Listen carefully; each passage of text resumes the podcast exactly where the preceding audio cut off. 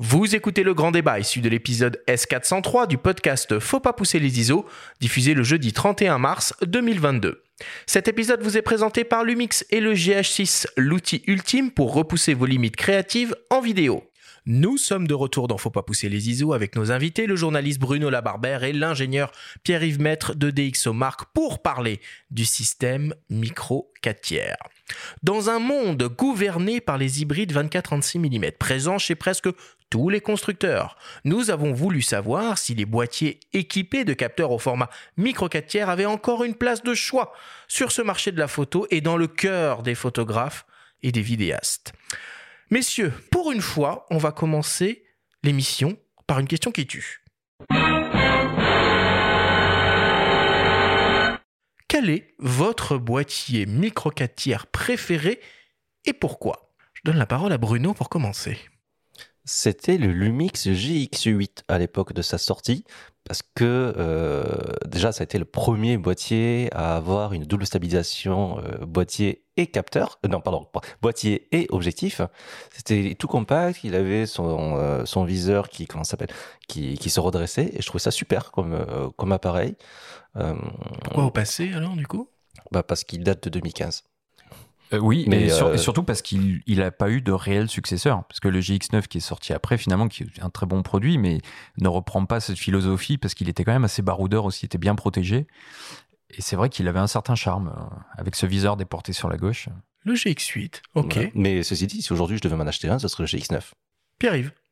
Alors, moi, sur le micro 4 tiers, j'ai une relation assez particulière avec l'OMD EM10 Mark II, qui mhm. est euh, le tout petit euh, entrée de gamme d'Olympus avec lequel j'ai vraiment commencé à euh, jouer avec les réglages photographiques, ouverture, vitesse, ISO. J'ai un peu appris la, la photo avec ce boîtier et j'ai pris énormément de photos avec.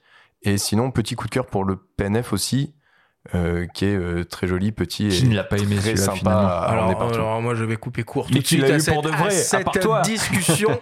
le P9, c'est The boîtier micro 4 tiers. Il est beau, il est agréable à utiliser, il est petit, il est léger, il a tout pour lui. C'est mon seul et unique appareil photo. Voilà, on m'a pas posé la question, mais je réponds quand même. Benjamin, toi, c'est quoi ton chouchou C'est pas la question qui tue, c'est l'appareil qui tue. euh, non, mais je, je suis un peu embêté parce que pour moi, le micro 4 tiers, à l'origine, c'était de la vidéo surtout. C'était un usage principalement vidéo, donc les GH euh, et notamment le GH5 pour la double stab, euh, qui, est, qui, est, absolument incroyable à me lever. Et depuis, je dirais le G9, parce qu'il a récupéré avec euh, divers mises à jour pas mal de, specs vidéo du, du, GH5. Et le G9 avec le petit écran de rappel sur le dessus, une vraie ergonomie de boîtier pensé pour les photographes, très beau viseur et à même d'affronter toutes les intempéries, c'est le boîtier que je choisirais.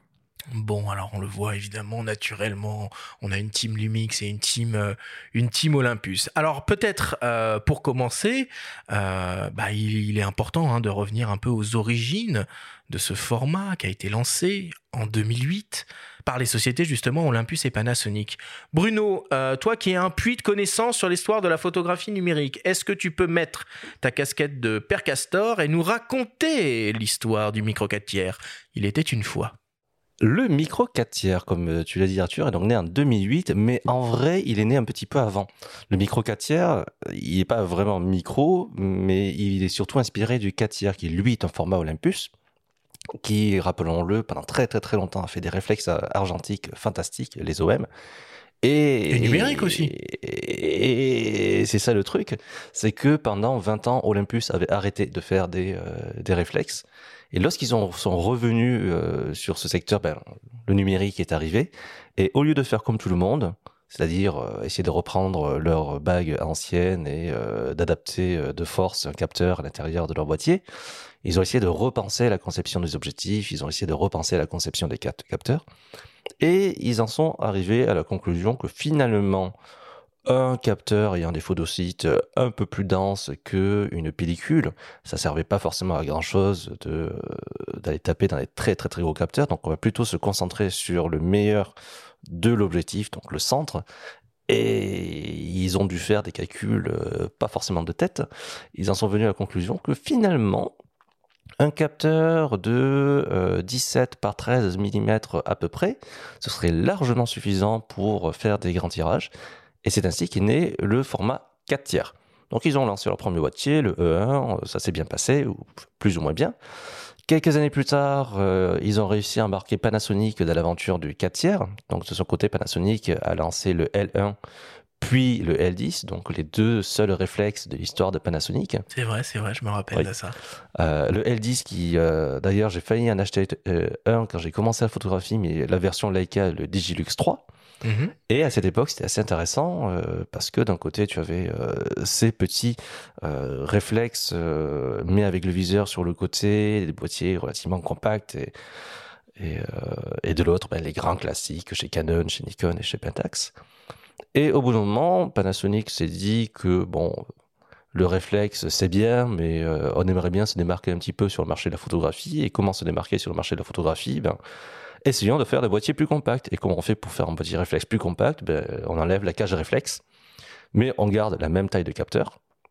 Et c'est grosso modo ce qu'ils ont fait, c'est ils ont coupé la chambre réflexe, ils ont gardé exactement la même taille de capteur, ils ont rapproché la monture, donc ils ont réduit la, le tirage mécanique, et c'est ainsi qu'ils ont créé euh, le miroir. format Enfin, micro 4 tiers. Au Et format micro coup, 4 tiers, mais qui garde le format 4 tiers. C'est ça, que le capteur est de micro même 4 dimension. Micro 4 tiers, c'est la monture, c'est pas le capteur. C'est ça C'est le système. C'est le système. En fait, le, euh, ouais, On peut pas mettre d'optique des réflexes, euh, pour que tout le monde comprenne, peut-être euh, des, des réflexes Olympus et Panasonic que tu as cités, sur euh, les boîtiers micro 4 tiers, euh, à, sauf à mettre un adaptateur. avec un- Parce que c'est plus les mêmes montures. Théoriquement, c'est possible. Théoriquement, c'est possible. Bon, maintenant, la bague, elle est introuvable parce qu'à l'époque, je suis pas certain que beaucoup de gens l'aient achetée. Euh, Elle existait, hein, Elle existait, cas. mais Ouais. elle existait. Euh, donc, en 2008, euh, Panasonic est arrivé avec le premier appareil photographique hybride moderne, et je précise moderne parce qu'il Oh a- là, allez, ça y est, vas-y, vas-y. Là, je précise moderne parce que avec autofocus, parce que avec euh, Visée une électronique. visée électronique, voilà. Ça existait déjà. Epson avait fait déjà, avait déjà fait ça en 2004. Leica avait déjà fait ça en 2006. Mais il n'y avait pas d'autofocus, euh, il n'y a pas de vidéo. Euh, et c'était le, le Lumix euh, G1, suivi une année plus tard par Olympus. Donc c'est assez rigolo parce que c'est Olympus qui finalement a lancé, a donné l'impulsion initiale. Et puis Panasonic est arrivé avec euh, ses euh, gros moyens et son armada euh, d'ingénieurs et surtout son savoir-faire en vidéo. Et c'est là qu'ils ont réussi à s'imposer petit à petit sur le segment des boîtiers peu encombrants, mais très très performants à la fois en vidéo et en photographie. Et pendant très longtemps, on était très contents des micro 4 tiers parce que finalement, en micro 4 tiers, en face, tu avais de la PSC, Sony, Samsung et Fujifilm. N'oublions pas. Samsung, ouais, tu as raison. Et puis surtout, un très, oui, comme tu dis, et un très bon ratio point encombrement euh, grâce euh, aux optiques qui sont finalement de petite taille. Ah, alors juste pour qu'on repositionne un peu les choses euh, au bon endroit, du coup, euh, les boîtiers micro 4 tiers, ils utilisent des capteurs qui sont plus petits que la que PSC. la PSC. C'est ça, Pierre, c'est quoi les dimensions d'un d'un capteur micro 4 tiers? Alors, le capteur micro 4 tiers, il est en 17 par 13. Euh, donc, effectivement, là, si on parle de, de crop factor, euh, par rapport au full frame, il y a un facteur 2, alors que la PSC est à 1,5. Ok, donc ça, c'est par exemple le coefficient de conversion qu'on les applique sur les objectifs pour avoir euh, l'équivalent euh, C'est ça. 24. euh, 1,6 chez Canon, si on veut 24, être euh, oui, oui. précis. Soyons, soyons précis. Et soyons le capteur précis. 4 tiers, comme son nom l'indique, est au ratio 4 tiers et pas au ratio 3,5. Exactement. Ah oui, ça, ça peut change tout, ça. La première fois, alors tout peut-être pas, mais la première fois qu'on met l'œil dans le viseur, qu'on cadre avec un, un 4 tiers, c'est c'est une notion très très importante. On n'est pas en 3,5. Il faut euh, s'y habituer. Ça peut correspondre à certains types, à certaines pratiques, moins d'autres. Ça peut effectivement faire une bonne transition quand on se lance dans la photographie, parce que c'est le même format qui est utilisé dans la photographie de smartphone. Euh, donc effectivement, quand on vient de la photographie de smartphone qui est aussi sur des capteurs au format 4 tiers, euh, la transition va être assez naturelle par rapport euh, au 3,5 de la PSC et du, et du full frame. C'est vrai qu'on en est là maintenant. On a des gens qui font une transition du smartphone. euh, Oui. Ah bah, nous, on est des dinosaures. hein. Tu vois, moi, je pense Ouais. au réflexe à mon premier 400D à l'époque. euh, laisse tomber. Alors que historiquement, euh, si la PSC et le 3,5, enfin le, pardon, si la PSC, historiquement, euh, la PSC et le 24-36 sont au ratio 3,5, c'est parce que ça vient de la pellicule Mm. euh, cinéma, alors que le 4 tiers, le 1 pouce, le 1 2 tiers de pouce, enfin tout ce qui est exprimé avec du pouce dedans, ça vient euh, de la vidéo et plus particulièrement des tubes cathodiques. Donc c'était le format d'un tube cathodique qui était 4 tiers à l'extérieur, mais pas au format image. Ça a été repris Euh, alors que le capteur fait pas du tout 4 tiers de pouce. Et si vous le mesurez, il est un peu plus petit que 4 tiers de pouce. Et euh, ce qui peut paraître absurde et euh, étrange parce que ben, euh, il y a les capteurs 1 pouce qui font pas 1 pouce. Mais voilà, c'est c'est juste la bizarrerie et la magie des, capteurs photo qui ont 14 000 euh, euh, normes différentes pour, de, pour leur nomenclature. Alors du coup, c'est quoi les acteurs actuels de ce euh, système micro 4 tiers? Déjà, on va commencer avec les boîtiers. Donc il y a évidemment Panasonic avec euh, les appareils Lumix, hein, la série G. Euh, on a Feu Olympus euh, maintenant au M System. Est-ce qu'il y a d'autres acteurs qui proposent des boîtiers équipés utilisant ce système micro 4 tiers? Il y en a un paquet. Il y en a un paquet parce que c'était justement la beauté initiale et l'intérêt du 4 tiers puis du micro 4 tiers. C'était de créer un consortium industriel autour d'une, bah, on va pas dire d'une bague universelle et d'un système Une universel. monture unique ouverte quand même. Mais quoi. c'était une monture relativement ouverte. C'est euh, qui était intéressé pouvait venir. Voilà, c'est on parlait euh, lors de l'actualité des montures RF et des montures Z. Là, c'était complètement l'inverse. D'ailleurs, Panasonic a toujours n'a toujours utilisé que des montures ouvertes. Donc euh, merci. Et euh, tu as Panasonic bien sûr, Olympus. Tu as Blackmagic Bon, dans le Blackmagic, cinéma, dans qui est le cinéma. incontournable aussi. Tu as DJI pour les drones, tu as de manière plus confidentielle Sharp, et tu as aussi euh, en Chine, tu as euh, Yi. C'est vrai. Ils font encore des boîtiers, eux? Yi. Ouais. Ils en ont fait. Ouais. Enfin, il faut Ouais, aller en Chine. Euh, Yongyo, Yong- Yongyo, Yong- Yongyo. Yongyo, Yongnuo. euh, Zi, bah, donc toujours pour rester en Chine. Et surtout, surtout, on n'en parle pas, mais euh, il y a tout un euh, versant de l'industrie, de l'imagerie industrielle qui utilise le micro 4 tiers parce que, et on en reparlera tout à l'heure, c'est des capteurs qui ont des avantages technologiques euh, assez fabuleux. Ok, et d'un point de vue optique, du coup, euh, il y a qui? Tout le monde, à part Canon, Nikon et Fujifilm. Ça a le mérite d'être C'est- en fait c'est plus rapide de le faire comme ça.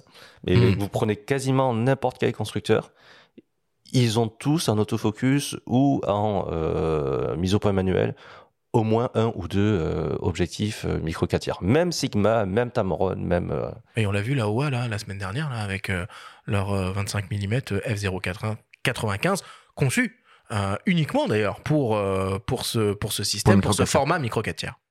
Oh, il y en a plein. hein. De toute façon, des optiques euh, disponibles en micro 4 tiers. Quand vous investissez dans, dans ce système-là, vous serez pas en pénurie. Et on y reviendra peut-être un petit peu plus tard en termes d'usage, mais la monture ouverte et l'intercompatibilité entre les optiques Lumix G et M Zuico est aussi très intéressante. C'est génial, c'est génial. Et puis Ah oui. même euh, ce, ce- ce concept de petit tirage mécanique et ce petit capteur qui fait qu'en gros, on peut monter absolument quasiment n'importe quoi euh, sur, euh, sur un hybride micro 4 tiers, on arrivera à faire des images. ouais, c'est surtout euh, l'intérêt du petit capteur parce que le petit tirage mécanique celui du Z est encore plus petit Oui, parce qu'on est à bon, on se 19 comprend voilà. Un tirage type hybride. Voilà, un tirage hybride. Mais c'est vraiment le fait que comme le capteur, il est pas trop grand, bah du coup, quand on met un objectif, même à monture C, un obje- un objectif de télésurveillance, euh, il n'y a pas de vignettage quasiment. Et un objectif à monture C, pour les gens qui sont bricoleurs et euh, curieux, euh, tu as par exemple des ingénieux qui a euh, des 25 mm 0,95 que tu trouves pour quelques, à une époque quelques dizaines, maintenant plutôt quelques centaines de dollars, et qui ont des rendus absolument extraordinaires. Et comme c'est une monture qui existe, donc on l'a dit depuis 2008, 14 ans, il existe donc des bagues d'adaptation de à peu près tout vers le micro 4 tiers. Hmm, hmm. Alors il y a un truc qui est, très très bien aussi avec le, système micro 4 tiers, c'est que on peut presque le, considérer comme un, un laboratoire d'innovation euh, euh, technologique, puisque c'est par ces appareils-là qu'est arrivé le concept même euh, d'hybride, et il y a beaucoup de technologies qui ont été pour la première fois conçues, développées et intégrées par Olympus et euh, Panasonic dans leurs appareils, et qui maintenant sont euh, monnaie courante chez, euh, chez tous les constructeurs. Qu'est-ce qu'on a par exemple? La double stabilisation. Ouais, tu l'as cité avec le GX8. Ouais, euh, mais et c'est- redoutable, hein, ça marche. Depuis Puis on la l'a voit la stabilisation capteur couplée avec la stabilisation de l'optique. euh, quasiment partout. Qu'on voit quasiment partout et qui fait gagner euh, là sur les derniers Panasonic et Olympus, ils annoncent jusqu'à 7,5 stops, 8 stops C'est un truc de ouf. euh, de stabilisation. Donc en fait, on travaille avec des temps d'exposition euh, qu'on n'avait pas du tout l'habitude d'avoir à main levée avant. Alors, et c'est là qu'on précise, petite parenthèse, mais si on monte les optiques M8Co, euh, bien qu'elles soient stabilisées sur un boîtier Lumix stabilisé, la double stab ne marchera pas.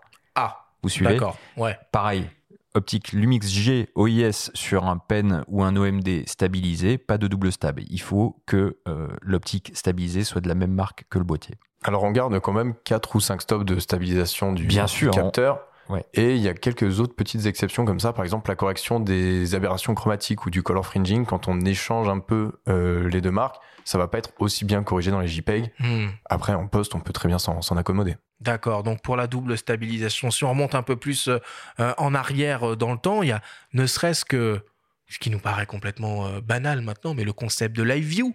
Ça vient quand même du, euh, du 4 tiers et du micro 4 tiers. C'est quand même Olympus qui l'a lancé pour la première fois à l'époque où il faisait des, réflexes numériques, le live view, quoi.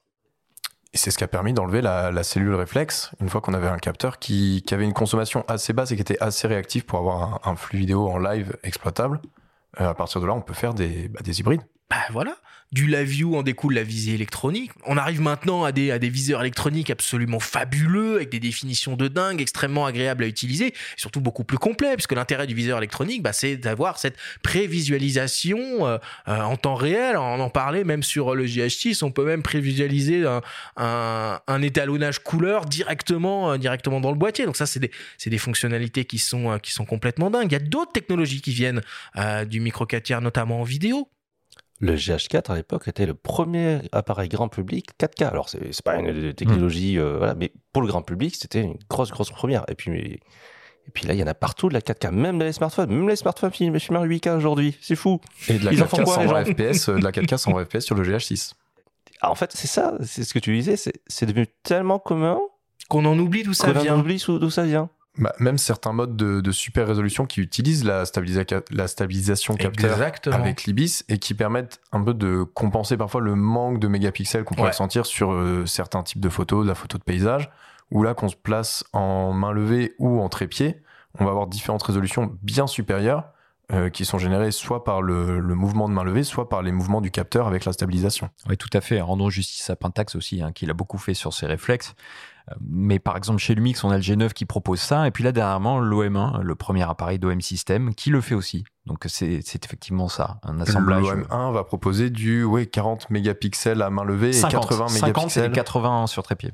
Puis il y a 50 et des- 80. Il y a des fonctionnalités aussi qu'on trouve là en ce moment dans les boîtiers Lumix qui sont bon assez peu euh, assez, assez peu visibles, mais euh, euh, la 4K photo, c'est un truc euh, c'est un truc de dingue. Le post 6K même focus, photo. la 6K photo, le post focus, des trucs comme ça. Ça va ça, ça va arriver euh, sur Alors, d'autres d'aucuns pourront systèmes. le juger un peu gadget parfois. Le ouais, post- mais bon, ça, ça commence, c'est ludique. c'est commence comme un gadget et ça devient une évidence après. Ah oui, qui peut plus, peut le moins. Mais là-dessus, ils sont, ils sont pas avares. On peut, on peut peut-être le dire. Olympus, ouais, le, le live composite, je me souviens Mhm. euh, de l'OMD EM5 Mark II.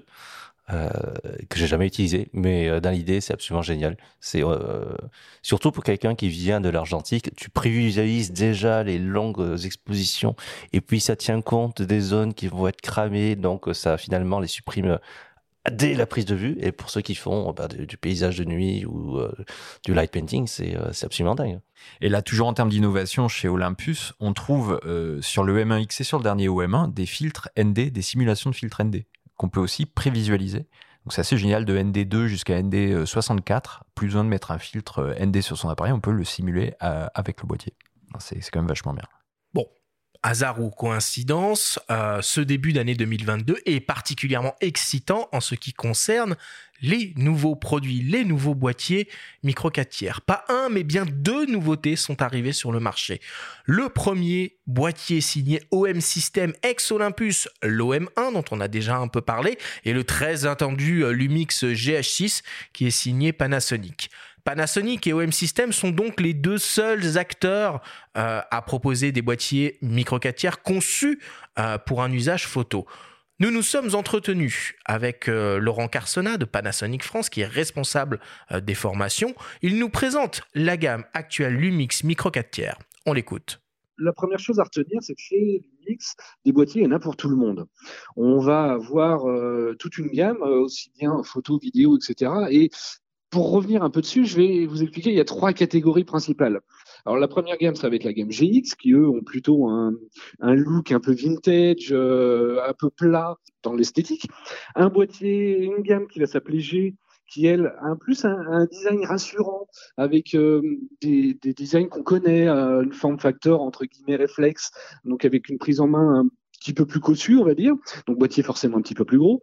Et euh, au-delà, on va avoir la gamme GH qui elle, alors a le même look que les G, c'est-à-dire des, des looks assez connus, mais plutôt orienté vidéo. Euh, dans la gamme G, on va avoir toute une gamme euh, en partant d'en haut là le G9 qui est un produit, on va dire expert voire semi-expert euh, qui est bardé de fonctionnalités euh, en photo bien sûr avec sa stabilisation etc euh, en vidéo parce qu'il y a des mises à jour qui ont été faites qui l'ont rendu extrêmement performant mais tout l'intérêt qu'on va avoir sur le, le, G9 et donc les gammes en dessous G90 euh, etc c'est des appareils très complets et surtout légers c'est même un des, points forts de toute la gamme micro 4 tiers. Et là, j'ai envie de dire au sens large, pas forcément euh, que l'Umix, c'est euh, la légèreté du système, optique comprise, et euh, sans oublier tout ce qui va derrière, c'est-à-dire la robustesse, la performance en termes de, de rafale, par exemple, de stabilisation. C'est large. Encore une fois, il y en a pour tout le monde,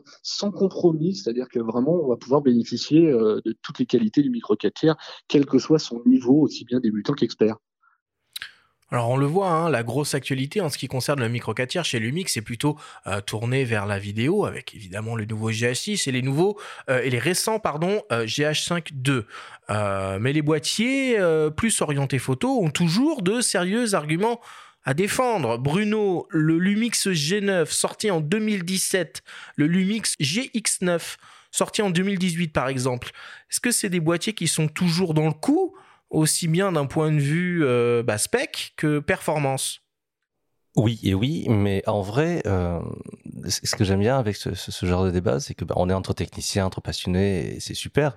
Mais finalement, c'est pas nous qui achetons les, les boîtiers, c'est des gens qui vont. Euh, euh, il faut pas citer de magasin, mais qui vont à la Fnac, qui vont chez Darty, qui vont chez Boulanger ou, ou ailleurs, ou chez des photos spécialistes et qui tous euh, vont poser cette question c'est est-ce que je peux avoir un appareil qui fait de la vidéo de la, vidéo en 4K est-ce que je peux avoir un appareil euh, qui permet de faire euh, des photos de mes enfants qui bougent Est-ce que je peux avoir un appareil qui euh, euh, permet de changer d'objectif Est-ce que je peux avoir un appareil qui permet de faire la photo la nuit Est-ce que je peux avoir un appareil qui fait Et c'est des doléances qui sont euh, d'une longueur à n'en plus finir et qui se concluent toujours par oui, mais j'ai un budget de 1000 euros.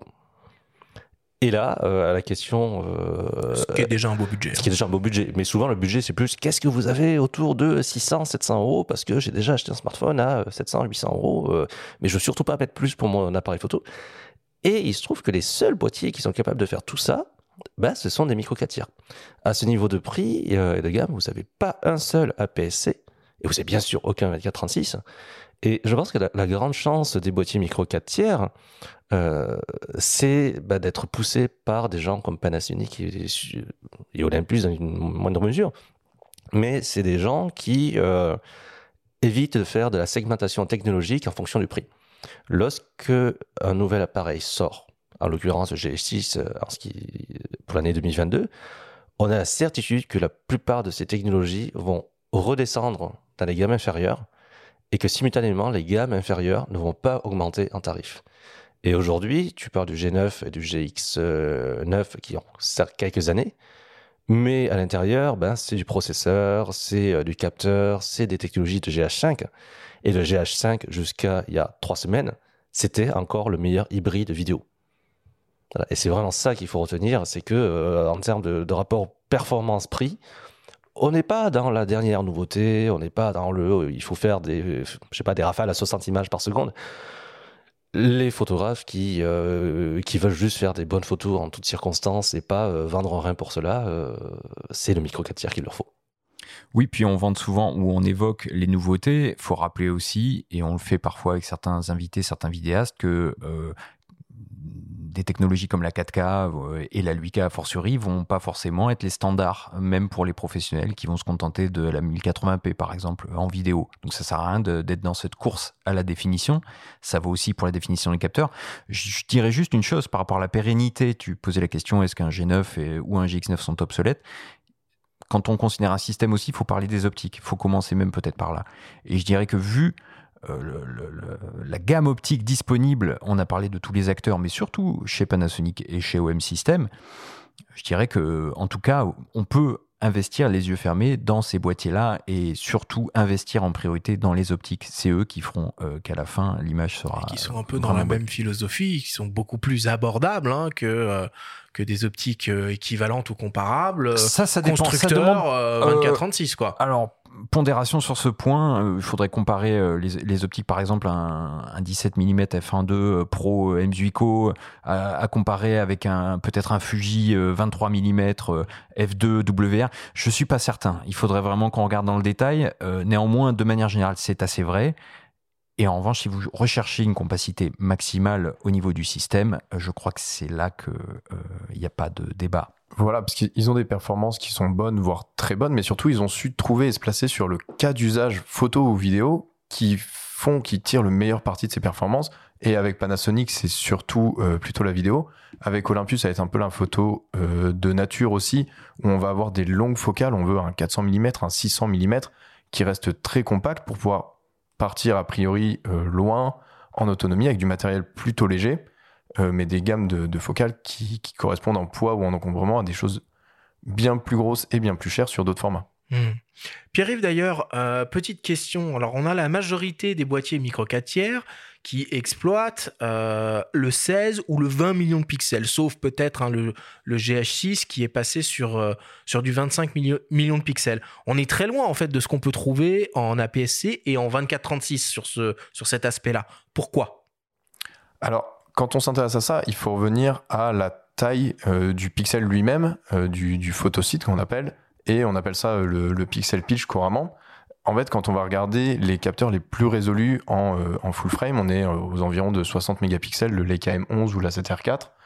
Euh, et en APS-C, on va avoir du 32, 35 mégapixels. Et en fait, tout ça, on se retrouve autour de 3 micromètres ou 3,7 micromètres euh, pour la taille de côté du pixel. Mhm.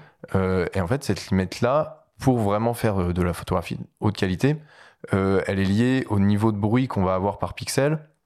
Elle correspond aussi à la taille des, des tâches qu'on va avoir derrière les optiques selon les différentes ouvertures avec la diffraction. Donc en fait, autour de 3, 3,7 micromètres, c'est là que se trouve la, la taille de pixel qui est un, un bon compromis pour la photo et la vidéo. Et si on descend en dessous, on va devoir faire un peu des compromis euh, bah, sur le bruit ou sur la résolution. Donc ce qui fait qu'on se retrouve Pour sur le micro. pardon de t'interrompre, mais peut-être Ouais. pour qu'on on vulgarise un petit peu le propos, c'est-à-dire que plus le photosite est, est grand, plus il capte la lumière ou plus il gère mieux le bruit, pour vraiment schématiser. hein. Exactement. Le, le bruit va vraiment être lié à la quantité de photons qu'il va pouvoir capter euh, sur une seconde. Et plus il est grand, plus il peut récupérer de, de photons sur sa, sur sa Et surface. du coup, plus la taille du capteur est réduite et moins on peut avoir des photosites. De- donc de ça veut dire qu'on est arrivé au bout de l'histoire, là, avec 20 millions de pixels en micro 4 tiers, 40 en APS-C et 60 en 24-36 Alors, à 25 millions de, pixels, on- à 25 millions de pixels sur le, sur le GH6, on est, on est pas loin de, de 3 microns pour, euh, pour la taille du pixel. Ok, ok, ok, ok. Et euh, pour continuer un peu sur cette, euh, sur cette réflexion, il y a deux technologies, dont une euh, qu'on retrouve majoritairement sur les boîtiers micro 4 tiers, qui est le LiveMOS. Et on a vu arriver, enfin on voit arriver avec l'OM1 le premier StackMOS. Est-ce que tu peux un peu nous expliquer la différence de technologie qu'il y a entre ces deux capteurs? Alors, sur les deux technologies qu'on a vu arriver sur les GH6 et les OM1, il y a euh, le Stacked MOS qui là va vraiment permettre, euh, au niveau de la technologie et du montage du capteur, euh, des couches entre euh, les, surfaces sensibles de pixels et le câblage électronique, d'avoir des vitesses de lecture qui sont, qui sont rapides. Donc ça, pour la rafale, pour le 120 fps, c'est très intéressant. Et aussi pour réduire le, rolling shutter.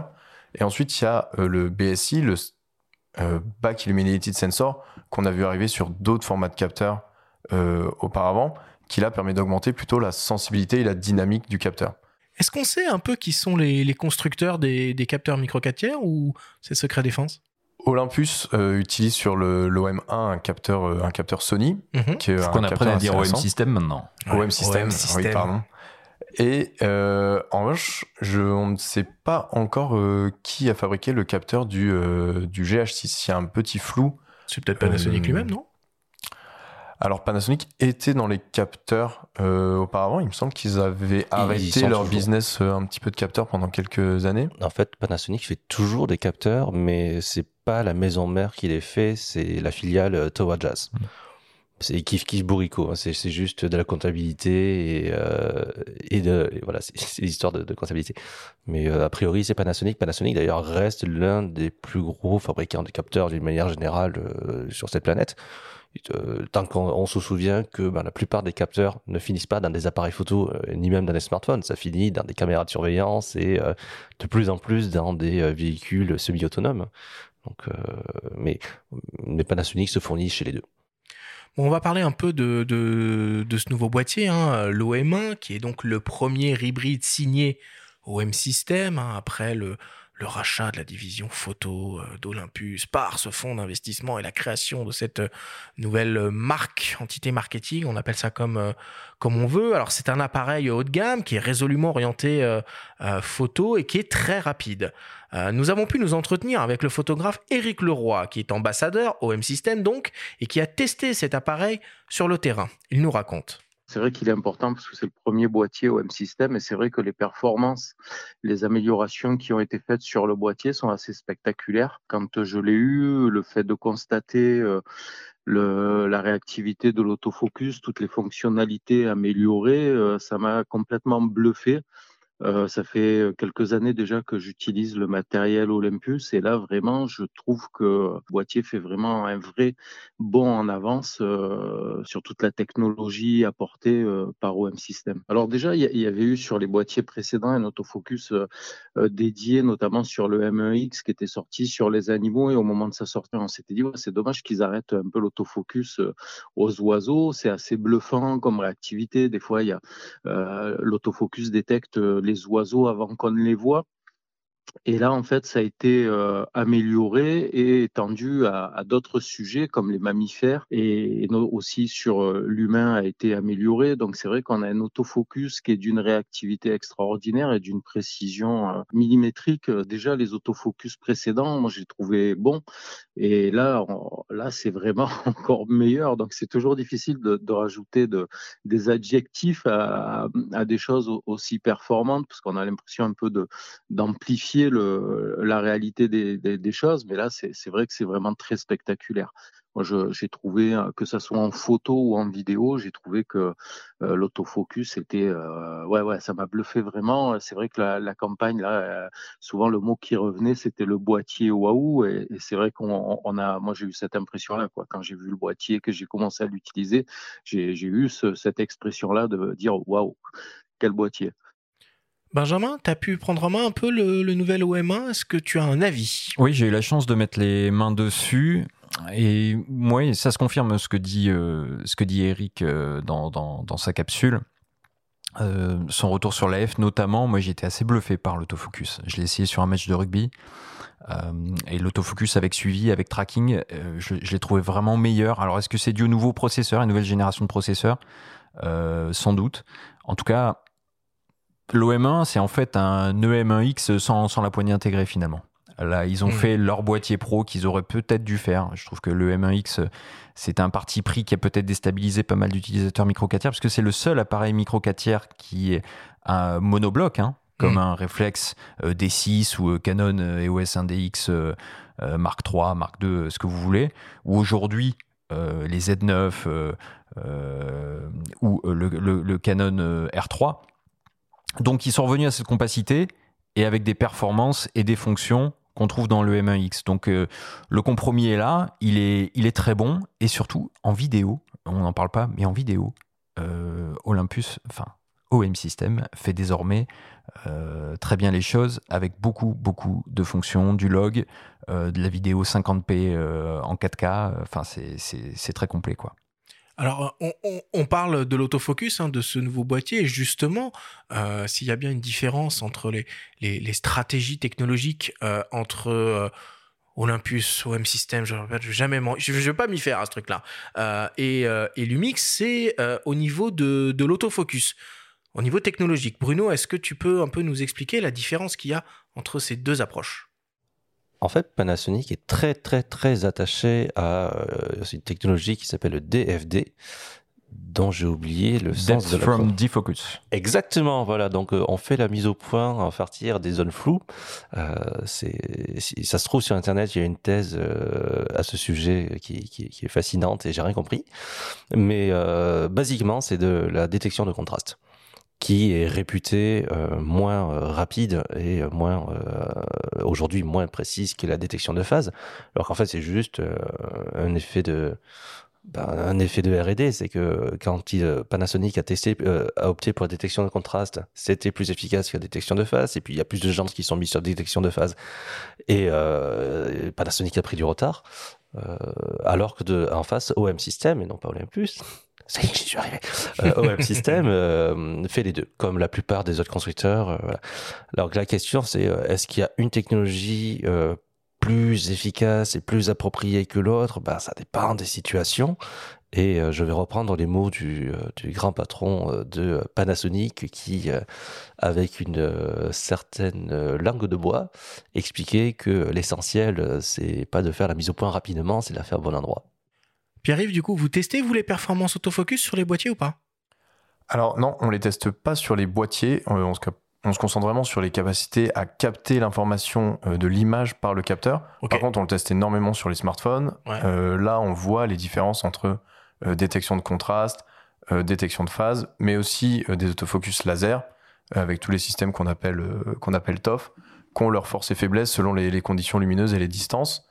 Euh, non, ce qui est intéressant sur, euh, sur l'OM système OM1, euh, qui est plutôt sur le, lui de la détection de, phase et un peu de contraste aussi, c'est qu'il a une structure de capteur qui s'appelle quad Bayer, où en fait un pixel vert ou un pixel rouge ou bleu va être sous-découpé en quatre petits pixels avec une seule lentille par-dessus, et qui permet de faire de la détection de phase dans les deux directions, horizontale, verticale, pour avoir un autofocus vraiment rapide et fiable.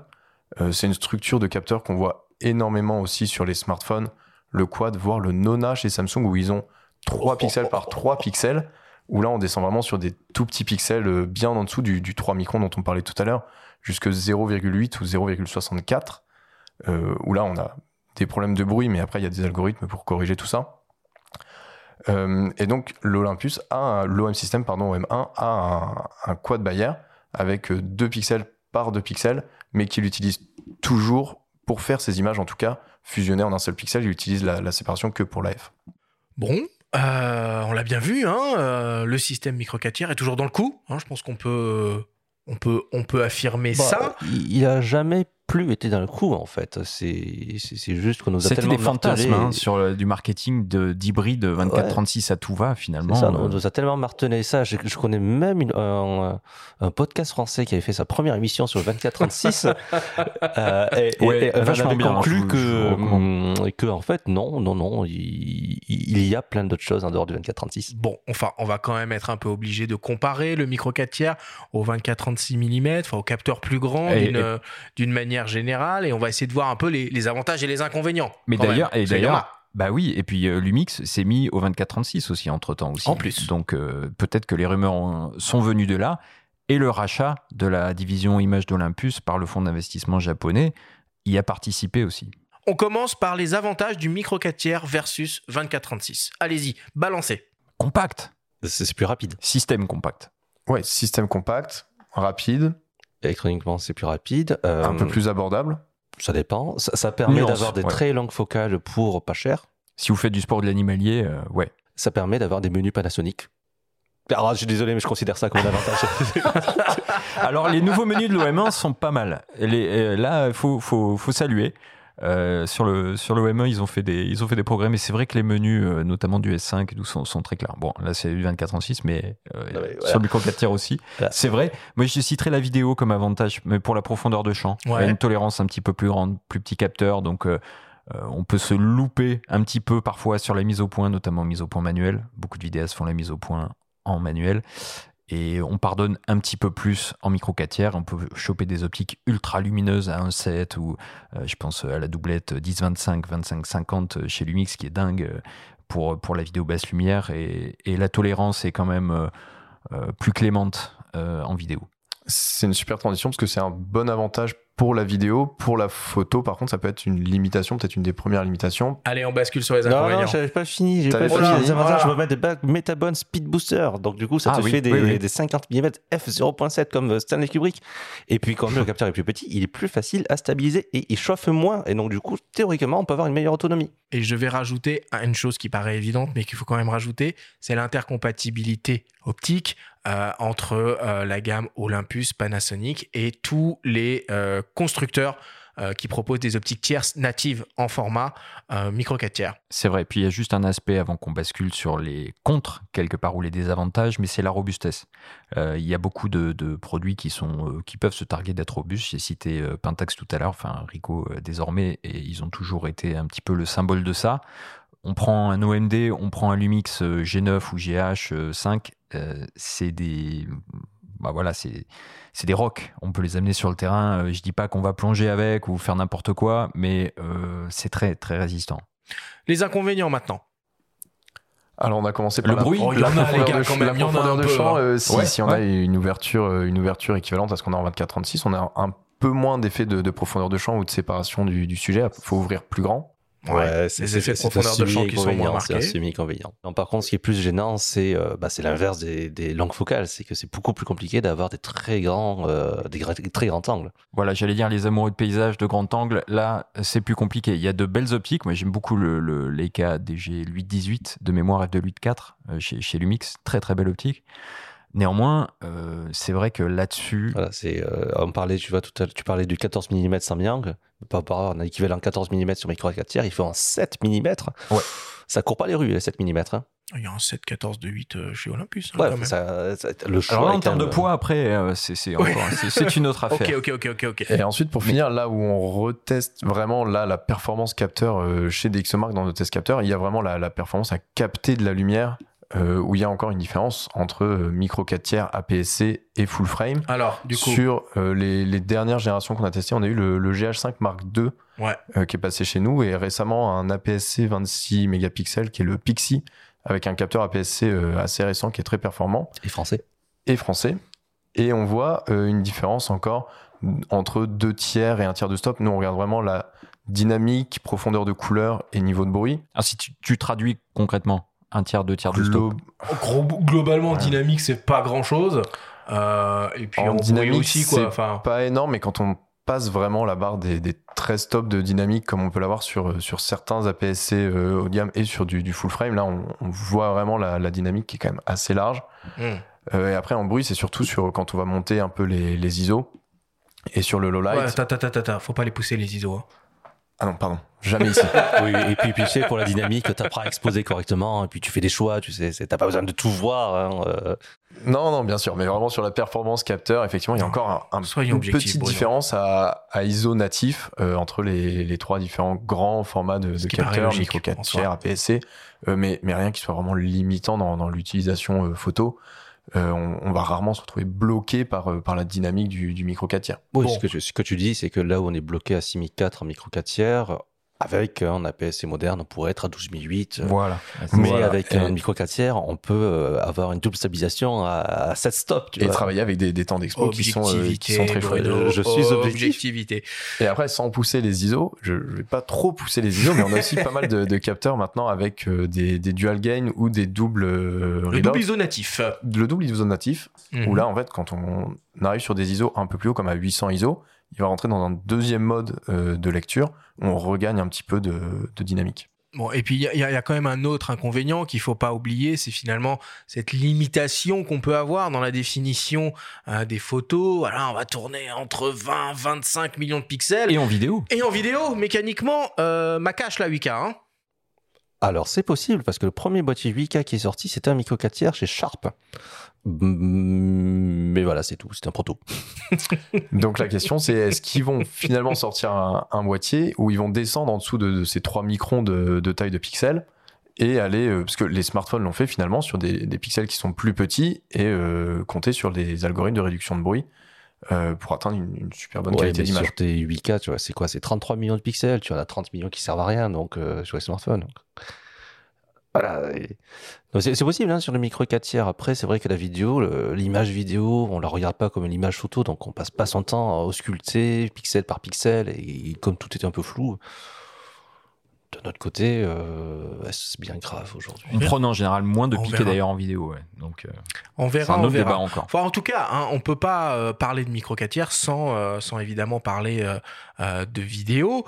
Euh, le nouveau euh, Lumix GH6 est bien là euh, pour ça, donc un boîtier conçu pour les professionnels, qui se dit d'ailleurs ouvrir une nouvelle ère euh, en vidéo. On vous propose de réentendre Laurent Carsona, le responsable des formations Panasonic, nous expliquer pourquoi. On l'écoute. Alors en fait, il faut le voir euh, en couple capteur-processeur. Un capteur est rien sans son processeur. Et euh, dans l'occurrence, sur le GH6, c'est, comme tu l'as dit, un nouveau capteur qui dépasse pour la première fois les 20 millions de pixels sur du 4 tiers. hein. Pour la partie vidéo, euh, l'intérêt, c'est que encore une fois, ce couple capteur-processeur va nous permettre d'a- d'aller beaucoup plus loin, d'arriver à faire de, bah, de la 5,7K euh, en 16 neuvième, de la 5,8K en 4 tiers. Alors ça, c'est plutôt pour l'anamorphique, parce que l'anamorphique nécessite de, filmer en 4 tiers. Mais surtout, ça nous permet d'avoir euh, des appareils qui sont beaucoup plus rapides dans le, traitement de- des données. Donc, plus que de la 5,8, c'est- enfin 6K, on va dire pour simplifier, euh, ça nous permet d'avoir un appareil qui est un monstre des codecs et donc d'avoir un, débit euh, d'information plus, élevé. Et de ce fait, bah, permet de faire le fameux ProRes, euh, permet d'avoir le- la dynamique boostée avec le, fameux système qu'on a intégré dans le GH6, d'augmenter fondamentalement la- la capacité de l'autofocus. Et encore une fois, tout ça sans limite de temps et sans chauffe. Ça, ça a toujours été un des, fondamentaux de Lumix dès le départ, euh, dès qu'on a créé le premier euh, appareil hybride, c'était euh, le maintien de la, montée en température du capteur. Fallait pas que ça chauffe. Et ça, arriver à 25 millions de pixels avec des débits aussi énormes, sans chauffe, etc., et donc sans limite de temps, c'est une nouvelle ère. D'autant plus que avec ce nouveau capteur, on peut probablement imaginer que euh, va équiper euh, d'autres futurs boîtiers, aussi bien en vidéo que qu'en photo. Donc ça, ça ouvre une ère. Et je vais plus loin en disant pas qu'une nouvelle ère en vidéo, mais également une nouvelle ère en photo. Alors d'ailleurs, hein, pour ceux qui s'intéressent euh, particulièrement à ce nouvel appareil, hein, le Lumix GH6, sachez qu'on a réalisé avec Benjamin une émission spéciale dédiée euh, à ce boîtier avec les équipes euh, avec les équipes de Lumix que vous pouvez retrouver sur notre flux podcast. Donc finalement, si on écoute et on comprend bien ce que dit Laurent Carsona, c'est que bah, ce petit entre guillemets format micro 4 tiers et les 20-25 millions de pixels, c'est quand même plutôt un avantage en vidéo euh, qu'un inconvénient. Juste une chose par rapport à ce qu'il dit qu'il faut préciser, c'est que certes, il n'y a pas de surchauffe en vidéo, il y a néanmoins un système de refroidissement en interne, comme Oui. dans le S1H, euh, donc dans le GH6, qui fait que le GH6 est quand même plus gros que le GH5. Donc c'est ça, finalement, 20 millions de pixels et un petit capteur, ça permet de faire des choses extraordinaires en vidéo, en termes de puissance et de rapidité de calcul. Ah bah oui, c'est clair, et même 20, 25 millions, donc euh, Oui, là, 25 ils millions, arrivent pardon. sur du euh, 5,7K, euh, 5,8K même sur, euh, sur tout le capteur, En amorphique. ouais. euh, anamorphique, jusque euh, 120 FPS, et, et sans limite, avec euh, toute une farandole de, de codecs euh, H264, H265, et après ils ont aussi euh, les, les ProRes, euh, Et- et... même avec une mise à jour de firmware, ils vont En permettre illimité. de... en interne et en illimité. et en externe avec euh, vraiment de la vidéo euh, RAW sur un SSD qui devrait arriver avec un- une mise à jour de firmware. On est d'accord que ça n'existe pas vraiment en 24-36 des performances comme ça. Alors, le Z9 est quand même euh, assez impressionnant et il faut souligner, et moi j'ai fait le test euh, il y a quelques jours, j'ai lancé une vidéo 8K en interne pendant deux heures, donc il revendique euh, 125 minutes euh, d'enregistrement et j'ai pas constaté de, surchauffe. Et l'appareil a toute une batterie de codec en interne et un format RAW propriétaire qui arrive en vidéo chez Nikon. Donc en 24-36, euh, il y a peut-être pas d'équivalent sur l'illimité euh, sur les capacités de tournage, mais en termes de définition, de codec, de profil, euh, bah il y a, il y a quand même euh, Nikon qui fait fort là. C'est pas le même prix. hein. C'est pas le même prix, mais il faut le sou- enfin, voilà. Tu poses la question, euh, ça existe. Euh, Pour le prix d'un Z9, tu as un euh, triple full set GH6, euh, donc euh, caméra avant, caméra droite, caméra dessus. euh. Non, ça se réfléchit. hein. Et d'ailleurs, complètement. en, en termes de qualité d'image, si vous voulez un très bon exemple, pendant très longtemps, la BBC tournait la plupart de ses documentaires et reportages et tout ça avec des Lumix GH5, en caméra embarquée, en caméra Bien plateau, Bien caméra. Et la BBC, ben c'est c'est loin d'être des manches et euh, à ce niveau-là.